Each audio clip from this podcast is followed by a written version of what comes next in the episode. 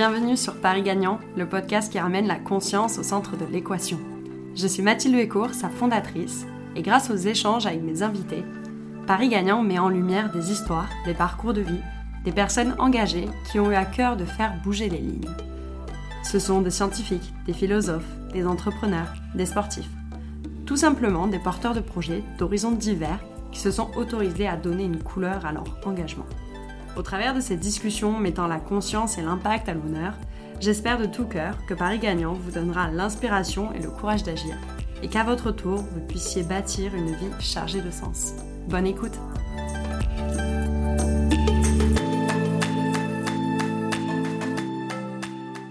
Comme vous le savez, j'aime la diversité des profils, et cet épisode est un parfait parallèle avec celui de Michel Comminges, cet esprit vif de 87 ans. Aujourd'hui, j'accueille de la jeunesse en action, une jeunesse pleine d'espoir et d'ambition pour le monde de demain. Activiste pour la conservation de la faune sauvage, Émilie Priou nous emmène dans ses aventures. De la construction de refuges pour les ours en Indonésie à la conservation des tortues marines en Malaisie, les actions d'Émilie sont diverses et denses, malgré son jeune âge. Et oui, Émilie a 21 ans, et ça c'est déroutant quand on voit l'étendue de ses connaissances et la conscience qui en ressort. À l'échelle de l'humain, la réparation du vivant se nourrit de nos petits changements du quotidien. Le pari gagnant d'Émilie se retrouve en cela, un alignement entre ce que l'on fait et nos valeurs, afin de s'opposer directement à la dissonance cognitive, cet inconfort lié à un non-alignement de nos actions et pensées. Cet apport de bien-être passe également par le lâcher-prise, s'octroyer de la légèreté sur un sujet aussi vaste.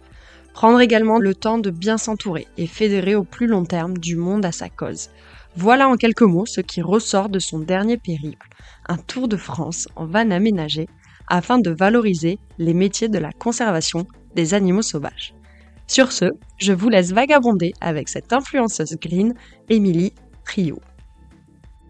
Bonjour Émilie, ravie de te recevoir aujourd'hui au micro de Paris Gagnant. Bonjour, merci de m'accueillir. Je t'en prie.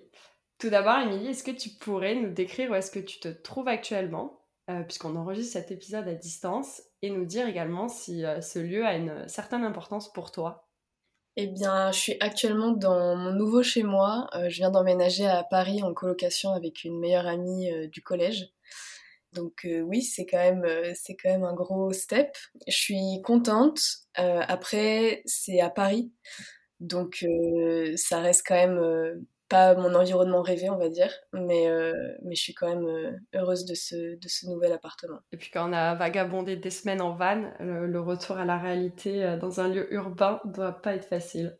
C'est vrai que du coup je suis quand même contente parce que c'est un changement de paysage plutôt que de retourner chez mes parents que je connais par cœur. Donc ça reste quand même agréable, mais c'est vrai que j'ai plus du tout ce truc de découvrir de nouvelles choses tous les jours, euh, avoir un paysage changeant. Et ça, c'est vraiment très agréable et c'est ce que j'ai beaucoup aimé pendant mon tour de France. Avant d'inviter les auditeurs à vagabonder avec toi sur les routes de France, est-ce que tu as eu un déclic à un moment donné quant à ton engagement pour la conservation animale et l'environnement? D'où ça te vient en fait cette, euh, cette vocation-là? Je pense que déjà, il y a mon environnement. Euh, du fait de, que mes parents m'ont beaucoup amené en voyage depuis que je suis très petite. Il y a des voyages dont je me souviens même pas, mais je pense qu'inconsciemment ça fait partie de moi et c'était toujours des voyages très routes, très nature. Donc il y a de ça. Après des déclics, je pense qu'il y a deux éléments déclencheurs, deux grosses prises de conscience qui ont participé à, ce que je fais aujourd'hui. Euh, la première, c'est que il y a eu un moment quand j'étais à la fin du lycée où j'ai vraiment compris que en fait, je pouvais choisir ce que j'allais faire de ma vie. Donc d'abord c'était tout le stress de l'orientation moi qui m'a beaucoup euh, enfin qui m'a beaucoup affecté. Mais en fait, il y a vraiment eu un moment où, mis à part tout ce qu'on nous disait, euh, faire les candidatures, etc., je me suis dit, mais en fait, là, si on, résume ce qui se passe, c'est qu'on me demande de choisir, on me propose. Et ça m'a vraiment soulagée. Parce que je me suis dit, en fait, du coup, je peux choisir tout ce que je veux.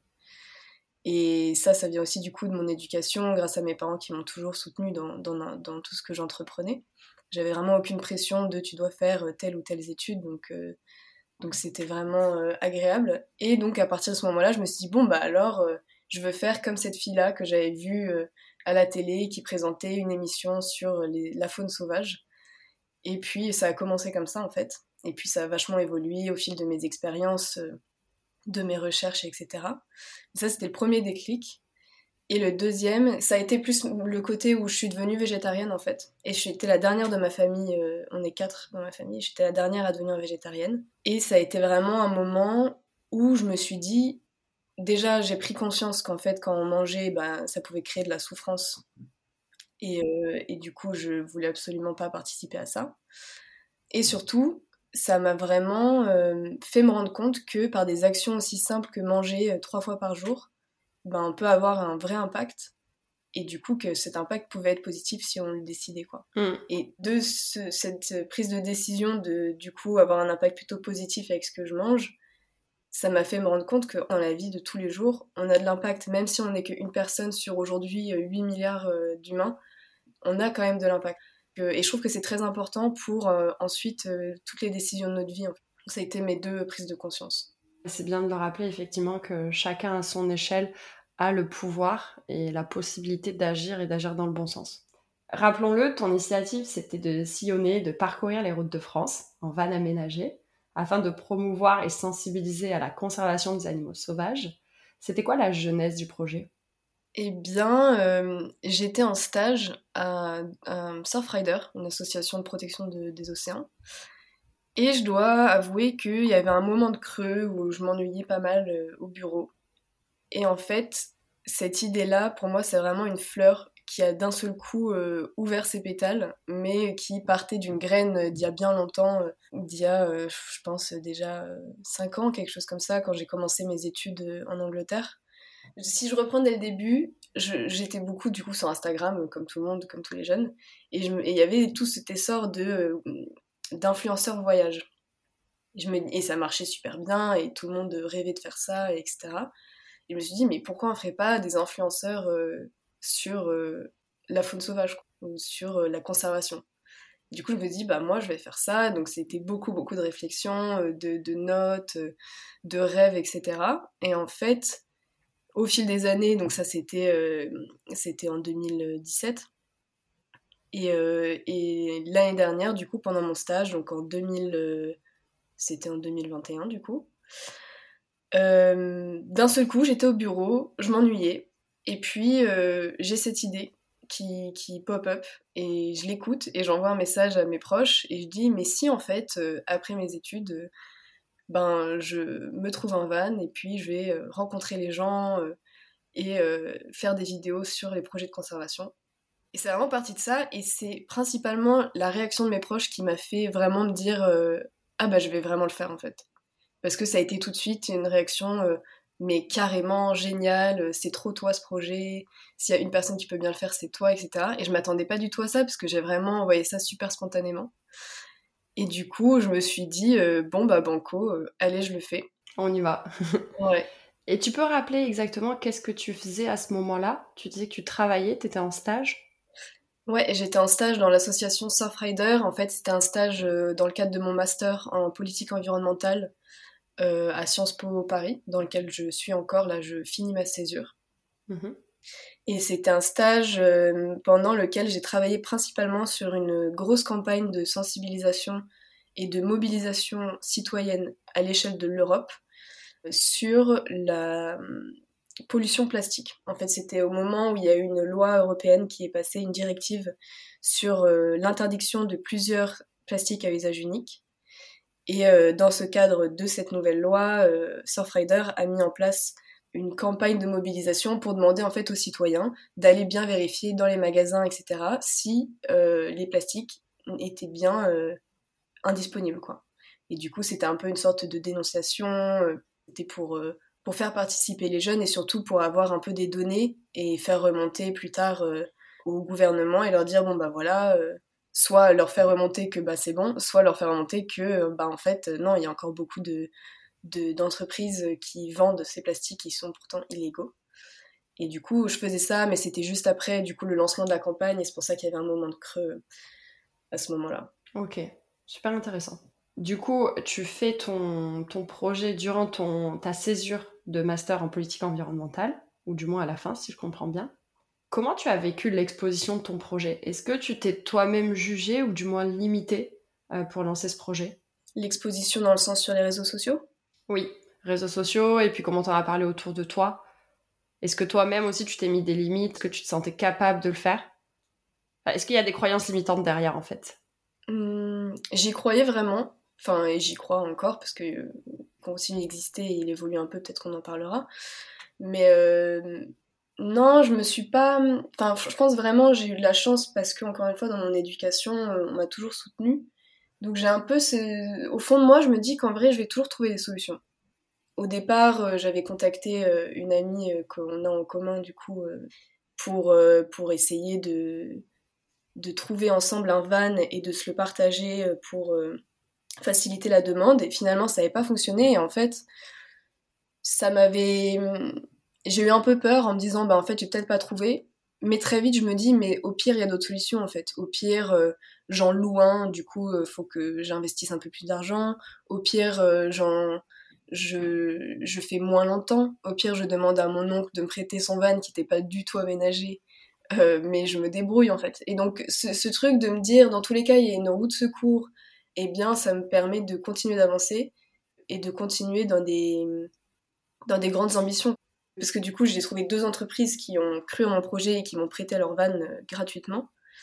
Et c'est vrai que ben, je suis super fière parce que c'est énorme, sachant que je suis clairement pas une grosse influenceuse, euh, j'ai pas énormément de gens qui me suivent, mais ils ont quand même cru en le projet, ils se sont dit que même si l'exposition était pas énorme, c'était un beau projet et que ça valait le coup d'y participer. Euh, mais j'y croyais. Mais c'est vrai que je pense pas que tout le monde croyait qu'on allait me prêter des vannes. Mais au final, j'ai réussi. Premièrement, il y a l'aspect ressources, c'est-à-dire que toi, dans ton environnement, comment tu as grandi, évolué, tu t'es toujours dit, je trouverai les ressources en moi ou je trouverai un moyen d'aboutir à mon projet. Et après, comme tu dis derrière, ton projet était suffisamment fort et t'y croyais, bien que d'autres personnes en retour, elles n'y croyaient peut-être pas autant que ce que toi, tu pouvais y croire. Ouais, mais ce qui est important, c'est qu'on m'a jamais dit que j'y arriverais pas. Mmh, tout à fait. On m'a jamais dit, euh, bah non, mais là, tu rêves. Euh, même si peut-être que mes parents se disaient euh, oula je pense pas qu'elle va en trouver un je pense qu'ils croient aussi en le fait que j'ai des ressources comme tu disais que je me débrouillerai parce que je veux le faire ce projet. En fait je suis très euh, je suis très têtue donc quand j'ai une idée j'y vais à fond et je le réalise.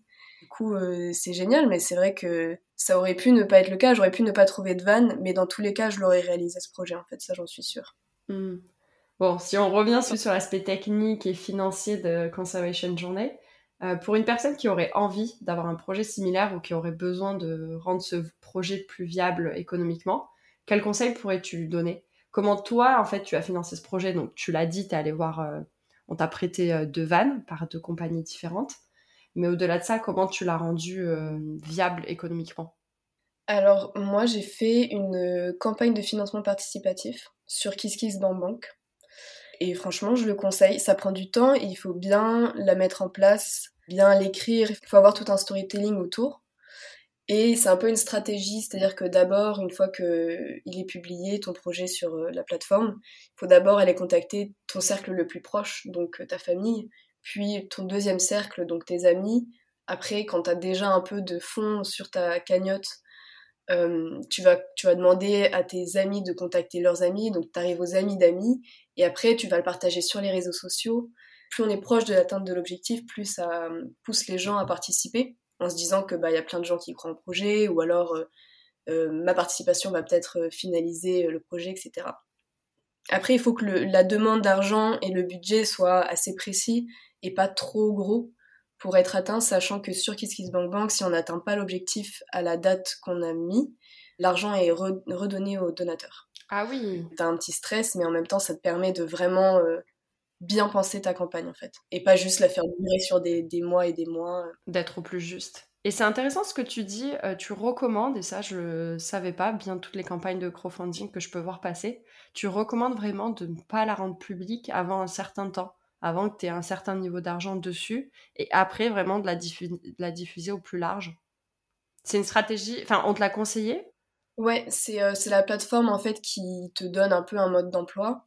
Euh, mais euh, oui, en fait, elle est publique dans le sens où elle est déjà accessible sur le site, mais eux ne la mettent pas vraiment, enfin, ne la mettent, moi, la mienne, j'ai pas l'impression qu'elle est mise en avant, parce que toutes les personnes qui ont participé, je les connais de plus ou moins loin. Mais oui, en fait, déjà, il faut que, il faut que ton cercle proche, c'est un peu comme de l'investissement dans des entreprises, il me semble que d'abord, c'est, mm. les gens proches de toi, et après, ça va être des gros je conseille de bien réfléchir et de, se noter, de se faire. Moi, je m'étais fait un listing euh, d'emails euh, des amis euh, de mes parents qui me suivent depuis que je suis toute petite, par exemple, à qui j'ai envoyé un email personnalisé en, donnant un peu de mes nouvelles, mais en parlant de ce projet et en leur proposant de participer si ça leur plaît. et il y a un autre point aussi très important, c'est de faire une vidéo. ça n'a pas besoin d'être long, ça n'a pas besoin d'être hyper technique ou quoi, mais en fait, ça parle beaucoup aux gens. Euh, qui ont la flemme de lire et qui vont juste regarder la vidéo. Quoi. Donc ça, c'est un point important pour la campagne. Et tu crées plus de liens aussi en faisant une vidéo. Bah oui, et puis c'est plus simple de la partager, de pousser les gens à la partager aussi. Est-ce que tu avais pensé aussi initialement, euh, tu en as parlé, tu parlais du van de ton oncle, est-ce que tu as pensé à acheter un van et à l'aménager par toi-même? La toute toute première idée que j'avais, c'était que je voulais attendre du coup de finir mon master, donc ça va être en juin de cette année, et je me suis dit, euh, bon, bah, une fois que j'ai fini mon master, je peux me trouver un job étudiant, investir en achetant un van, un van euh, pas neuf évidemment, hein, sur le Bon Coin. Et je voulais, de base, je voulais que le projet ce soit un van récupéré ou même troqué. Je voulais essayer de le troquer. De l'aménager 100% en zéro déchet et en récupération. Et après, donc, de partir sillonner les routes de la France pour rencontrer les associations. Donc il y avait toute cette partie-là euh, avant le Tour de France que j'ai pas fait finalement parce que euh, j'avais pas de temps au moment où je l'ai fait. Vu que j'ai décidé de le faire pendant ma césure, le timing était trop short pour euh, me récolter de l'argent toute seule pour m'acheter un van, le construire, trouver les, matériaux, etc. Mais ça reste une idée que j'ai pour plus tard. Je pense que, en fait, la van life, c'est un, rêve que j'avais depuis beaucoup, beaucoup d'années. Donc là, le fait que j'en ai fait dans des super conditions parce que les vannes étaient hyper confortables. Ça me permet d'assouvir un peu ce, besoin que j'avais de absolument en faire. Donc ça me permet aussi de plus prendre mon temps avant d'investir dans un véhicule. Et, je pense que c'est bien parce que j'ai tendance à vraiment euh, tout vouloir tout de suite. Quoi. Comme je disais, quand j'ai une idée, euh, je, suis un peu idée fixe. C'est mon surnom dans ma famille. je vais vouloir tout tout de suite. Quoi. Donc euh, donc c'est bien aussi de prendre son temps. Et là, ça me permet justement de d'assouvir ce besoin. Sans faire de la pub pour eux, tu as mentionné deux entreprises de Van. Lesquelles c'était? Pour la première semaine, c'était Vanaway qui était la première entreprise à me dire oui et qui m'a vraiment donné un gros boost de confiance parce que c'est une grosse, euh, grosse euh, entreprise. En fait, ils ont beaucoup d'agences partout en France. Et c'était avec leur van euh, spécial influence pour leurs 10 ans. C'était un van qui passait d'influenceur en influenceur, donc j'étais super fière. Et pour le reste, donc la grande partie de, de mon périple, c'était Travel Camper, qui est une plus petite entreprise à Nantes et qui est euh, super. Euh, enfin, l'équipe était super sympa. C'était un partenariat beaucoup plus personnel, du coup, parce que c'était une plus petite entreprise. J'ai pu beaucoup plus échanger avec eux. Ils ont beaucoup plus suivi mon projet et partagé aussi mon projet. Donc, euh, donc j'étais très contente de ce partenariat-là. Super chouette. Hmm. Tu as énormément documenté ton aventure via YouTube et TikTok principalement, ce qui t'a permis d'avoir tout de même la visibilité que tu as aujourd'hui. Euh, tu as réussi à toucher bah, ta génération, la génération Z, donc cette génération des 18-25 ans, qui est la fameuse génération des réseaux sociaux. Tu n'avais pas peur de ne pas répondre à la demande de TikTok, cette demande un peu de l'instantané, de l'immédiat, contenu extra court? Puisque rappelons-le, le principe de TikTok, il repose quand même sur le partage de courtes vidéos. Je te parle de cela parce que je souhaite le mettre en parallèle avec ton sujet de fond, qui est quand même la conservation de la faune sauvage en France, qui a un but euh, long terme, enfin un projet en tout cas qui s'inscrit dans le temps long. Est-ce que tu avais ces craintes-là, de voir un peu s'essouffler la visibilité que tu pouvais avoir sur, euh, sur TikTok notamment? Euh, Ce qui s'est passé pendant, pendant mon tour de France sur le contenu que j'ai fait, c'est que TikTok a beaucoup moins bien marché que ce que... En fait, j'ai commencé TikTok vraiment juste avant mon tour. J'ai commencé euh, l'été euh, et après en septembre, je suis partie faire mon tour de France. Et au début, ça a vachement bien marché TikTok parce que je pense que c'est un sujet qui parle et que j'ai pas mal de conseils à donner et qu'il y a plein de jeunes qui sont à la recherche de conseils. Et c'est aussi le fait que c'est bien marché TikTok au début qui m'a fait prendre confiance sur le fait que j'allais pouvoir trouver un van euh, avec une entreprise. Donc c'est vraiment venu à un bon timing qui m'a boosté dans la réalisation de mon projet. Après, pendant, j'avais pas forcément de crainte, mais je pense que j'étais, peut-être un peu trop j'allais dire un peu trop ambitieux, c'est pas le terme parce que je pense qu'on l'est jamais euh, assez et puis c'est pas grave, mais ça aurait pu être plus concluant les résultats sur TikTok si j'avais eu quelqu'un euh, pour m'aider en fait. Parce que là j'ai tout fait toute seule, c'est-à-dire que je me filmais, euh, je filmais les gens, je montais, je faisais des vidéos, des formats courts, des formats longs. Hmm. Ça prend énormément de temps. Je voulais le faire en même temps que je faisais mon tour de France parce que je trouve que c'est sympa qu'on me suive pendant mon périple. Mais c'est vrai que du coup, les, les, vidéos étaient beaucoup plus spontanées et moins réfléchies selon l'algorithme TikTok et selon ce qui marche sur TikTok. Sachant que TikTok, c'est énormément de divertissement. C'est compliqué en fait de d'attraper l'attention des, des, gens qui regardent TikTok. Euh.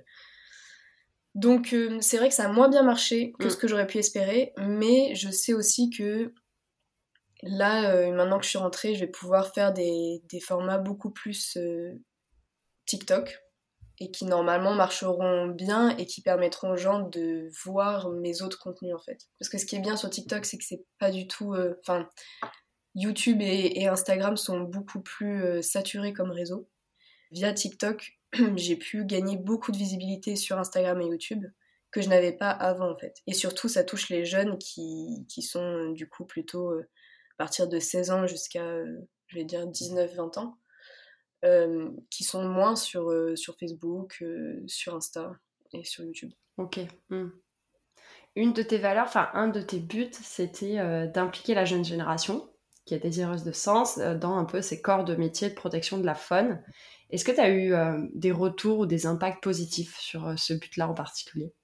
Il y a un truc qui, qui me fait toujours énormément plaisir, c'est que on m'envoie souvent des messages en fait sur Instagram. J'ai répondu à faudrait que je compte, je sais pas exactement, mais je dirais une petite, euh, peut-être autour d'une centaine, quelque chose comme ça, de, messages. Surtout au moment où j'ai eu un petit buzz sur TikTok, où du coup les gens ont découvert euh, ce que je faisais, m'ont suivi sur YouTube, etc. Euh, c'est fou comme une vidéo, je me souviens de cette journée-là, une vidéo a vraiment tout, tout chamboulé quoi. Et encore, c'était pas des millions de vues, hein, c'était des, des, centaines de, des centaines de milliers, mais ça a vraiment fait un engouement et, moi, j'ai répondu à tous les messages. Euh, et à chaque fois, on vient me demander des conseils, on vient me, me dire mais c'est génial ce que tu fais, continue. On vient me dire euh, euh, bah moi, je veux, faire, je veux faire comme toi, mais ma famille me dit que c'est pas des vrais métiers, que je peux pas. Enfin, en fait, il y a un gros, gros manque d'informations. Et donc, à chaque fois que je reçois un message et que je donne des conseils et que les, jeunes en ressortent bah, grandis ou en tout cas avec des pistes de réflexion de notre conversation, je me dis que je suis sur la bonne voie en fait. Je me dis qu'il y a plein de jeunes qui ont besoin de ça.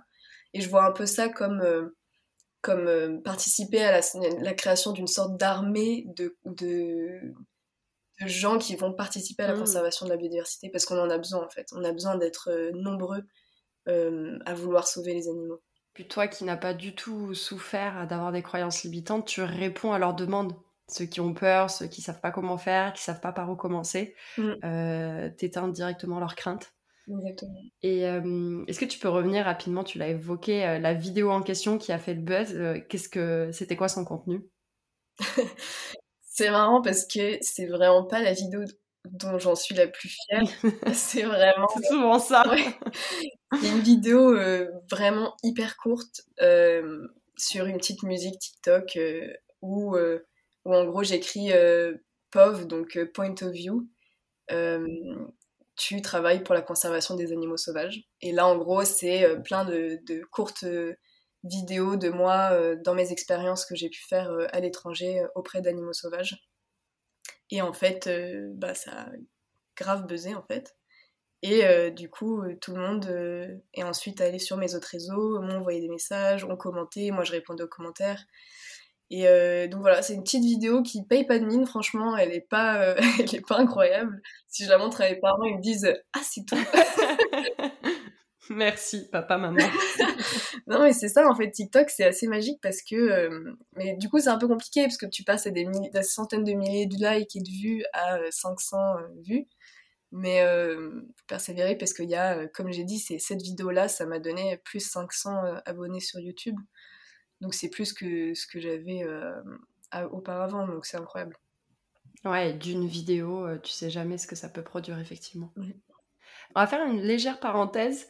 j'ai bien envie que tu nous fasses un peu voyager et que tu nous emmènes, puisque tu as fait quand même pas mal de missions, de stages à l'étranger. Il me semble même que, il me semble que la dernière en date, c'était en Tanzanie. Est-ce que tu peux un peu nous, nous emmener avec toi, nous faire un petit retour en arrière sur ces expériences-là? Je retourne à la toute première? Celle qui te semble, enfin en tout cas celle avec un S qui te semble les plus, les plus intéressantes pour toi, celles qui t'ont le plus marqué? Alors, euh, j'en ai fait pas mal. Et à chaque fois, ça n'a pas toujours été euh, facile. Donc la première, c'était euh, après le bac, en fait. J'ai pas tout de suite enchaîné, j'ai fait une année de césure. Je voulais absolument travailler euh, dans une association, faire de l'éco-volontariat depuis euh, des années. Et en fait, tant que t'as pas 18 ans, c'était absolument euh, impossible.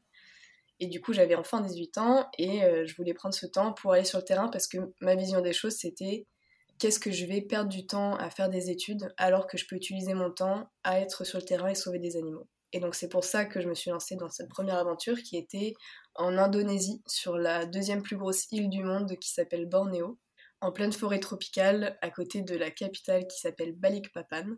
Et c'était avec une toute petite association qui s'appelle Aider les ours, qui a été montée par un réalisateur de documentaires. Et euh, j'étais toute seule en fait avec lui.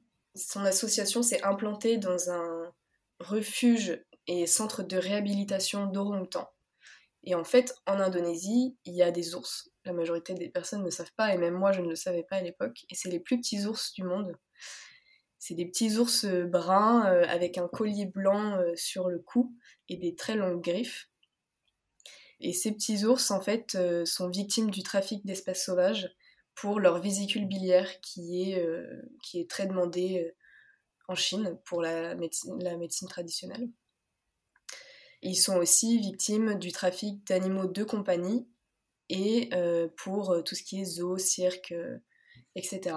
Et en fait, du coup, dans ce centre de réhabilitation d'orang-outans, ils accueillaient des ours victimes euh, de ces trafics, mais ils n'avaient pas vraiment les fonds pour s'en occuper, puisque euh, ce, qui, récolte le plus de donations, c'est les orang-outans, euh, parce que les gens en savent, connaissent mieux cet animal-là. Et du, coup, cette petite association pour laquelle je travaillais, Aider les ours, a proposé de travailler pour eux, euh, spécifiquement sur les ours. Et donc ce qu'on faisait, c'était que ces ours qui étaient dans des toutes petites cages, on travaillait à les habituer à retourner dans un environnement plus naturel, puisque euh, en même temps il y avait la construction de grands enclos forestiers. Et l'objectif était donc de les relâcher en petits groupes dans des enclos naturels. Tous les jours, euh, pendant trois mois, euh, j'étais dans une forêt tropicale avec 100% d'humidité. L'air est rempli d'insectes, de, moustiques. Il y a un constant bruit assez agaçant, très très fort, de toute la, tous les insectes en fait. Et donc c'est des conditions de travail très dures. Et j'avais 18 ans. Et j'étais très seule. Mais j'ai pas abandonné et je l'ai fait et je suis fière parce que je me disais en fait je suis pas là pour moi, je suis là pour les ours. Et donc, euh, j'ai pas lâché et je l'ai fait jusqu'au bout. Et au final, euh, j'ai participé à ce qu'on relâche un groupe de 5 ours qui s'entendent bien dans euh, un enclos forestier de 1 hectare. Ce qui est merveilleux parce que ces ours-là, ils avaient rien connu d'autre que des cages, que des minuscules cages, quoi. Donc cette expérience-là, c'était très forgeur et ça m'a fait beaucoup grandir. Et même si c'était dur, ça m'a pas du tout dégoûté de, de ce domaine-là parce que je savais que en fait, à partir du moment où je me suis dit que, que j'allais faire ça et que j'ai compris la souffrance qu'il y avait dans le monde euh, des animaux, je pouvais pas euh, aller en arrière. Ma seconde expérience, pour le coup, c'est beaucoup, beaucoup mieux passé. Et c'était absolument génial. C'était en Malaisie, sur la côte est de la Malaisie. Euh, c'était avec l'association qui s'appelle Langtenga Turtle Watch, avec du coup les tortues marines, principalement les tortues vertes. En fait, là-bas, c'était légal de vendre et de manger les œufs de tortue. Et donc ce qu'on faisait, c'était qu'on avait des relations avec euh, les locaux et euh, on leur demandait de nous vendre à nous les œufs qui récoltaient, enfin qui désensablaient. plutôt que de les vendre sur le marché, donc ça leur faisait une vente assurée.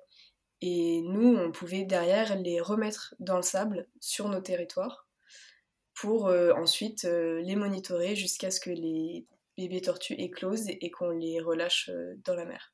Et ce stage-là, c'était super, c'était pendant deux mois.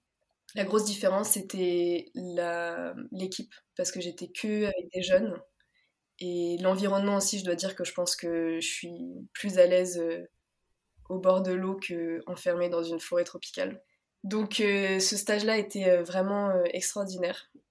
Ensuite, ma troisième expérience, c'était en France, c'était en Corse, en Méditerranée, avec l'association Marée Vivou, avec laquelle j'ai fait la mission Corsicaire, qui est un mois de vagabondage sur le littoral corse pour aller euh, de, plage en plage pour nettoyer les plages, récolter des données sur euh, la pollution plastique en mer. Et on fait ça à bord de deux trimarans à pédales. Donc évidemment, on ne pollue pas, on n'a pas de moteur. C'est avec le vent, mais principalement la force de nos jambes. Et, euh, et ça, pareil, c'était vraiment une expérience incroyable. Mais en fait, à chaque fois, toutes mes expériences que j'ai pu faire, l'objectif environnemental me fait rester, mais ce qui fait que c'est bien ou pas, c'est les gens avec qui je suis et euh, ouais, le cadre de vie. Et parce que là, la mission, c'était pareil que des jeunes.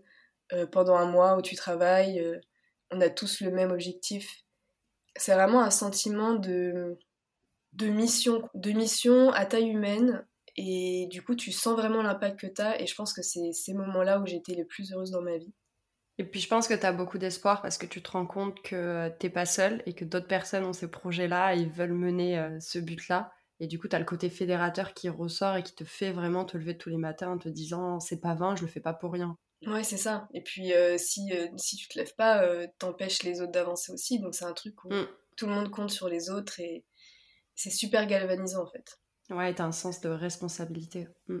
Pour revenir à ton expérience en van avec Conservation Journée, est-ce que tu as eu des moments un peu difficiles du fait d'être seule, du fait de toi aller démarcher les associations, d'aller les voir sur place, de faire ce tour de France euh, beaucoup plus solitaire que tes expériences justement de stage à l'étranger ou bien en Corse? Eh bien, en fait, le point positif, c'est que du coup, euh, j'avais pas une équipe euh, sur laquelle, avec laquelle ça aurait pu mal tourner comme ça a pu être difficile euh, en Indonésie, mais aussi en, Tanzanie, euh, ça a été compliqué avec euh, mon supérieur. Donc, je pouvais m'en prendre qu'à moi-même, en fait, de, profiter ou pas. Après, c'est vrai que c'était beaucoup moins galvanisant que en Corse ou en Malaisie, comme j'ai dit, quand t'es en équipe. Mais j'en ai pas trop souffert, en fait. J'ai eu peut-être deux ou trois soirées sur un gros mois où je me sentais un peu seule, où j'aurais bien aimé être avec mes proches, mais pas beaucoup en fait. Et ça, je pense que c'est aussi dû au fait que dans ma vie, j'ai eu pas mal de moments de solitude dans lesquels j'ai dû apprendre à, être ok avec ça en fait. Et donc maintenant, euh, ça me pose pas de problème d'être seule en fait. Mmh, mmh. Je t'ai coupé, du coup, il y avait eu une quatrième expérience en Tanzanie. Repartons. Exactement, repartons euh, après le Covid. J'avais tellement envie de partir et il y avait eu plusieurs, euh, plusieurs autres projets que je voulais euh, faire et qui du coup étaient tombés à l'eau à cause du Covid. Et du coup là, je partais en Tanzanie pendant un mois, justement après mon stage de Surfrider. Et c'était... non, pendant deux mois. Et c'était dans une structure qui s'appelle Kituki Blue et c'était sur l'île de Mafia. Mafia Island, et en fait, c'est juste en dessous de l'île Zanzibar que tout le monde connaît. Et c'est euh, Zanzibar apparemment, mais il y a 50 ans, donc euh, c'est hyper sauvage, euh, très peu touristique. Tous les locaux sont très gentils, ouverts, parce qu'il n'y a pas toute cette culture touristique qui a pris le dessus.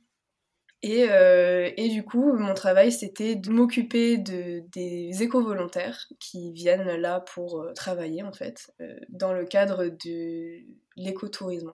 Ce qu'on faisait, c'était que le matin, on accueillait des touristes pour les amener voir les requins-baleines au large. Avant de les amener voir les requins-baleines, on les briefait sur comment se comporter pour ne pas embêter le requin-baleine. Et en fait, c'était une expérience mitigée parce que c'était absolument extraordinaire de nager avec des requins-baleines, qui est donc le plus gros poisson du monde. Et c'est très privilégié et, c'était un endroit hyper beau, hyper touchant cette île. Mais c'était pas du tout ce que je pensais que j'allais faire en fait. Et c'était selon moi pas vraiment de la conservation à proprement parler, c'est-à-dire que de l'écotourisme. Donc oui, ça participe à la conservation puisque ça donne une valeur à l'animal pendant qu'il est vivant, aux yeux de, de l'État, aux yeux des gouvernements et des gens de l'île. Mais euh, c'était pas vraiment de la conservation euh, pour moi, c'était plus euh, du tourisme responsable. Ouais, c'est une mission de sensibilisation. Voilà. Enfin, j'ai eu des très très bons moments, mais ce qui était compliqué, euh, c'était que ouais, le, le supérieur n'était vraiment pas agréable. Encore une fois, je l'ai fait jusqu'au bout, mais j'avoue que cette fois-ci, c'était la première fois où je me suis dit, si la relation avec mon supérieur continue d'être aussi mauvaise, peut-être que je rentrerai parce que j'ai pas envie de m'infliger ça. Au final, euh, au final, euh, ça a été et je suis restée. Mais c'est vrai que je pense que c'est important aussi euh, de, de s'écouter et de pas de pas se faire subir des choses alors qu'on est là et qu'on tout, tout ce qu'on veut faire c'est avoir un impact positif et aider. Rapidement, comment tu as trouvé ces missions? En fait, c'est là un jeune nous écoute et a envie lui aussi de s'investir, du coup en Tanzanie, en Corse ou bien en Malaisie. Euh, comment il peut faire? Est-ce qu'il contacte directement les associations en question? Euh, Oui, moi c'est ce que je conseille le plus. En fait, le gros problème avec la conservation et euh, l'éco-volontariat, c'est que les plateformes demandent des milliers d'euros pour des semaines de travail bénévolement. Ça n'a absolument aucun mm. sens. On le voit pareil sur les missions humanitaires. C'est exactement le même principe. Et je, je, me bats vraiment contre ça parce qu'on n'est pas censé travailler gratuitement et encore moins euh, travailler euh, en payant. Donc euh, moi, ce que j'ai toujours fait et ce que je conseille, c'est de contacter par email les structures. Donc évidemment, ça prend plus de temps parce qu'il faut faire ses recherches, il faut trouver les associations qui nous plaisent, il faut envoyer des emails, il faut potentiellement bah, ne pas recevoir de réponses ou se prendre des réponses négatives.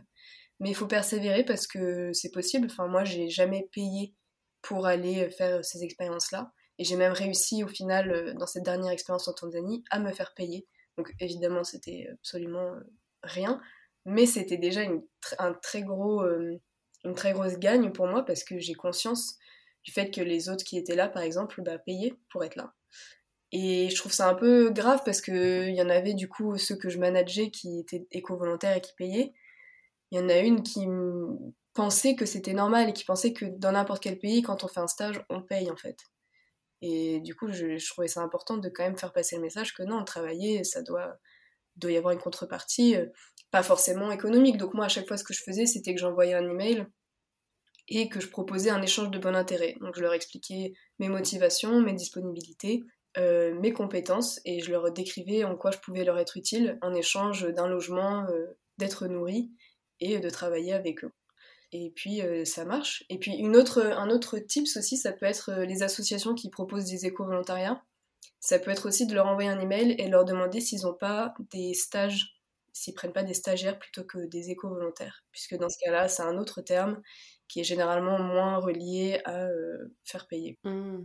Ok, super, génial.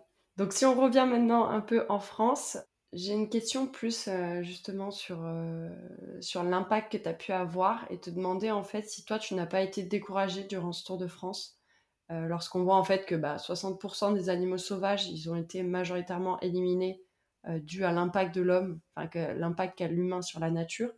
On peut sérieusement quand même se poser des questions et on peut aussi être sincèrement découragé. Est-ce que ça a été ton cas et quel est encore le chemin qu'on a à parcourir justement dans cette conservation de la faune, en France du moins? C'est sûr que j'ai moins vu euh, de gros animaux sauvages que comme j'ai pu voir à l'étranger. Mais en fait, c'était aussi un de mes objectifs de mieux connaître la faune de notre pays parce que mine de rien, on est quand même euh, un pays euh, qui préserve la biodiversité aujourd'hui, même si effectivement ça n'a pas toujours été le cas. Euh, moi, en traversant la France, j'ai trouvé que la France était très verte. Franchement, euh, à aucun moment, euh, je ne voyais pas de forêt, d'arbres, de verdure. Et je trouve ça rassurant. Après, évidemment, ce qui est important, c'est pas juste des forêts, c'est la biodiversité dans les forêts qui permettent aux espèces d'être présentes. J'ai pas été découragée, non. j'ai pas été découragée. Vu que je ne connaissais pas grand-chose de la faune de France, je pouvais que être... euh, Agréablement surprise, ouais. Ouais, voilà, avoir de bonnes, de bonnes surprises et me dire, bah finalement, il y a des animaux. Et je me souviens, à un moment donné, euh, je suis d'ailleurs en train de monter cette vidéo, j'étais avec l'association Espèces euh, vers les gorges du Verdon. Et euh, on était allé faire une journée en canoë pour voir et compter les tortues sauvages de France, en fait. J'ai dit, c'est dingue, quoi, en France, on a des tortues sauvages. Et puis j'ai vu des serpents aussi. et Il y a plein, plein d'animaux qui sont évidemment pas grands comme les éléphants, mais euh, ils sont là, quoi. Et ils sont euh, très importants pour les écosystèmes. Donc j'étais pas découragée, et même plutôt l'inverse, j'avais envie de- d'en voir pour les montrer et Mm. que les gens se disent, ah mais c'est génial, on a des animaux en France, il faut participer à leur conservation. Hmm. Ok, fascinant.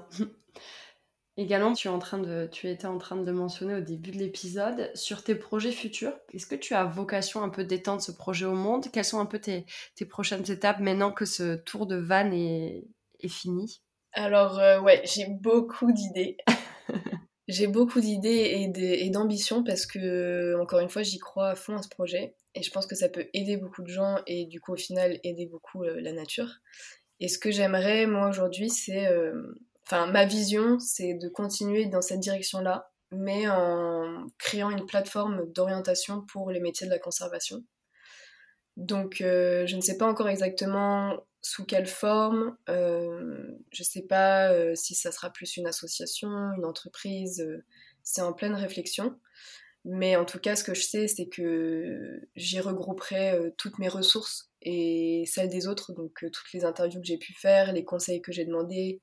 Il y aura aussi, je suis en train de créer une grande carte qui recense dans le monde plein d'associations de conservation pour justement faciliter bah, la recherche de stages et de volontariat.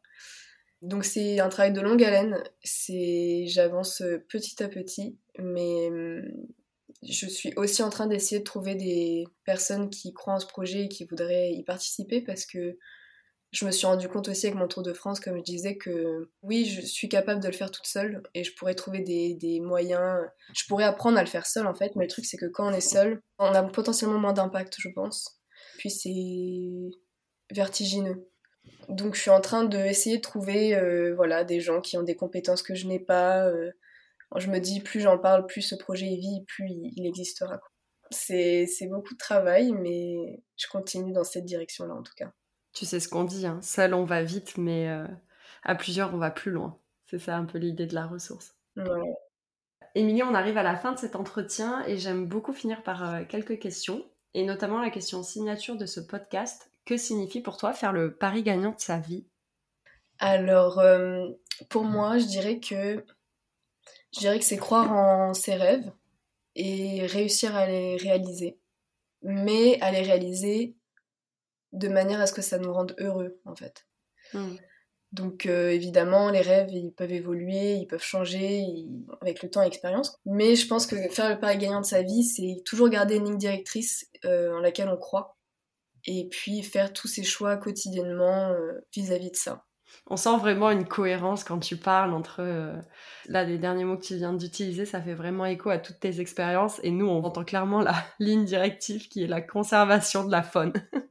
Ouais, exactement. Après, je pense que aussi plus hum, philosophiquement ou personnellement, faire le pari de gagnant de sa vie, c'est aussi, euh, enfin pour moi, ce serait euh, réussir à lâcher prise, je pense, plus souvent, pour être plus légère, Hmm. euh, parce que parce que c'est aussi euh, une grosse responsabilité que je me mets euh, et je pense que c'est important que je souffle un peu vis-à-vis de ça parce que je suis qu'une personne au final. C'est pour ça que je suis en recherche de, de communauté, je pense. Hmm, hmm. Voilà.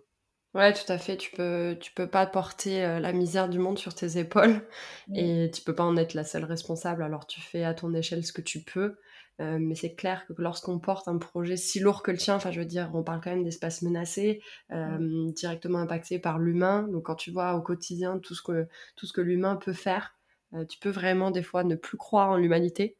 Mm. Euh, et quand tu as un projet lourd de conséquences tel que le tien, c'est vrai que voilà, tu peux vite être découragé et comme tu dis, il faut savoir aussi s'accorder de la légèreté. Pas tout le monde ne se lève le matin. Enfin, s'il y a une journée, tu vas pas forcément réparer le monde en une journée. Exactement. Que penses-tu de cette affirmation Vous êtes ce que vous faites? Hum, moi, je suis plutôt d'accord avec cette affirmation. Euh, parce que comme je disais au début du podcast, euh, je trouve que tous les jours on prend des choix et ces choix-là, ça définit ce que ce qu'on est. C'est plutôt, euh, c'est une bonne nouvelle en fait. Je trouve ça trop dommage ceux qui pensent que vu qu'on est trop nombreux, c'est pas parce que telle personne, enfin c'est pas parce que je vais changer mes habitudes Mm. que ça va avoir un impact. Oui, ça va pas changer le monde, mais par contre, ça va te permettre de réduire ta dissonance cognitive en fait. La dissonance cognitive, pour ceux qui savent pas, c'est le fait que ce qu'on fait, c'est en opposition à ce qu'on croit. Et quand euh, tu vas choisir de faire tes choix en accord avec ce que tu crois, ça va apporter beaucoup de bien-être avec soi-même. Et je trouve que ça rejoint du coup cette question de, enfin cette affirmation, vous êtes ce que vous faites. Euh, même si je voudrais quand même dire que euh, il faut pas être trop dur avec soi-même parce que euh, bah, on est quand même dans une société euh, très schizophrène et qui malgré nous nous impacte même si on essaie d'être euh, au mieux de nous-mêmes. Il faut aussi savoir que ben on peut pas être parfait quoi. Mm. Donc il y a des choses sur lesquelles on peut travailler et, et être heureux de faire des changements dans sa vie vis-à-vis d'une chose sans être parfait sur tous les points. Mm, mm. Aurais-tu une référence à partager avec nous? Ça peut être un documentaire, un livre que tu as lu euh, récemment ou une personne, tout ce qui te passe par la tête. Hmm, bonne question. Tu peux aussi nous rediriger vers euh, une personne que tu aurais rencontrée ou une, une action que tu veux mettre euh, en avant? Hmm, J'ai rencontré tellement de gens là ce dernier mois que c'est compliqué d'en choisir une. Hmm, attends, laisse-moi réfléchir. Je vais peut-être te poser une, que- une autre question, je pense que l'idée viendra. Qui souhaiterais-tu entendre au micro de Paris Gagnant Ah, tu me poses des calls là. Après, tu as tellement documenté ton aventure qu'on peut tout à fait, euh, ta référence, ça peut être ça, on peut tout à fait du coup aller voir ce que tu as fait et se renseigner sur toutes les assos que tu as rencontrées euh, durant ce Tour de France. On les a assez peu mentionnés pendant cet épisode. J'essaye tout de suite de réfléchir à des grands noms, mais c'est vrai qu'au final, euh, l'idée derrière mon Tour de France, c'était de mettre en avant bah, les gens de tous les jours euh, hum. qui, euh, qui, qui participent à, à cette réparation du vivant. Donc, euh, donc oui, c'est vrai que moi, je, je dirais d'aller découvrir leurs conseils, leur parcours et, et ce qu'ils font, parce que c'est très inspirant. Et ça montre que c'est pas que les gens connus qui peuvent avoir un impact positif. quoi. Ouais, et puis on peut avoir aussi un impact euh, positif à son échelle, euh, que ce soit au niveau local, au niveau de son village, au niveau de sa région. Euh, au-delà de ça, hein, le fait d'être végétarien, ce que tu mets déjà dans ton frigo, ça a un Mm. impact beaucoup plus grand que, que ce qu'on voit au quotidien. Exactement. On y vient du coup le moment de vraiment clôturer cet échange. Qu'est-ce qu'on peut te souhaiter pour la suite, Émilie? Eh bien, que cette plateforme voit le jour et, Mhm. et que j'arrive à lâcher prise un peu, je pense. Et que tu puisses fédérer aussi beaucoup de monde autour de, autour de ce domaine. Ouais, oui, bah via, via cette plateforme-là. Et en tout cas, euh, si euh, des gens qui nous écoutent euh, cherchent des conseils ou personnes à qui parler sur ces sujets-là, euh, faut pas hésiter à m'envoyer des messages sur Instagram parce que je réponds vraiment à tous les messages. Je trouve ça important et moi, ça me fait beaucoup de bien aussi de parler avec des gens qui, qui sont passionnés de ce domaine-là puisque je suis pas vraiment entourée de personnes qui font ça. Donc, euh, donc voilà, faut pas hésiter. Et du coup, pour les personnes qui souhaitent te contacter, où est-ce qu'on les redirige sur, directement sur ton Instagram? Euh, je pense pour discuter, c'est le plus simple, ouais. Instagram. Après, si, si les personnes veulent voir plus des vidéos, euh, ça serait plus sur YouTube. De toute façon, je mettrai toutes les, les références euh, pour te recontacter euh, dans l'épisode. Super. Merci beaucoup, Émilie, d'avoir échangé avec nous. Ce fut honnêtement un vrai souffle d'espoir et j'espère que bah, les auditeurs entendront cela et que d'autres personnes, du coup, se rallieront à ta cause. Et puis, bah, du coup, on se retrouve sur tous tes réseaux sociaux. Merci beaucoup. Et voilà, c'est la fin de cet épisode. J'espère qu'il vous a plu. Paris Gagnant est un podcast indépendant. Si vous voulez le soutenir et le faire vivre, le meilleur moyen de le faire est de vous abonner, de le noter 5 étoiles, de le commenter et le partager sur les réseaux sociaux. Et surtout, d'en parler autour de vous. Également, si vous voulez échanger avec moi ou si vous souhaitez me suggérer un invité, vous pouvez me contacter sur Instagram à mathilde underscore bct. Tous vos retours et votre soutien sont la bienvenue et m'aident énormément. En attendant, je vous dis à très bientôt pour un nouvel épisode.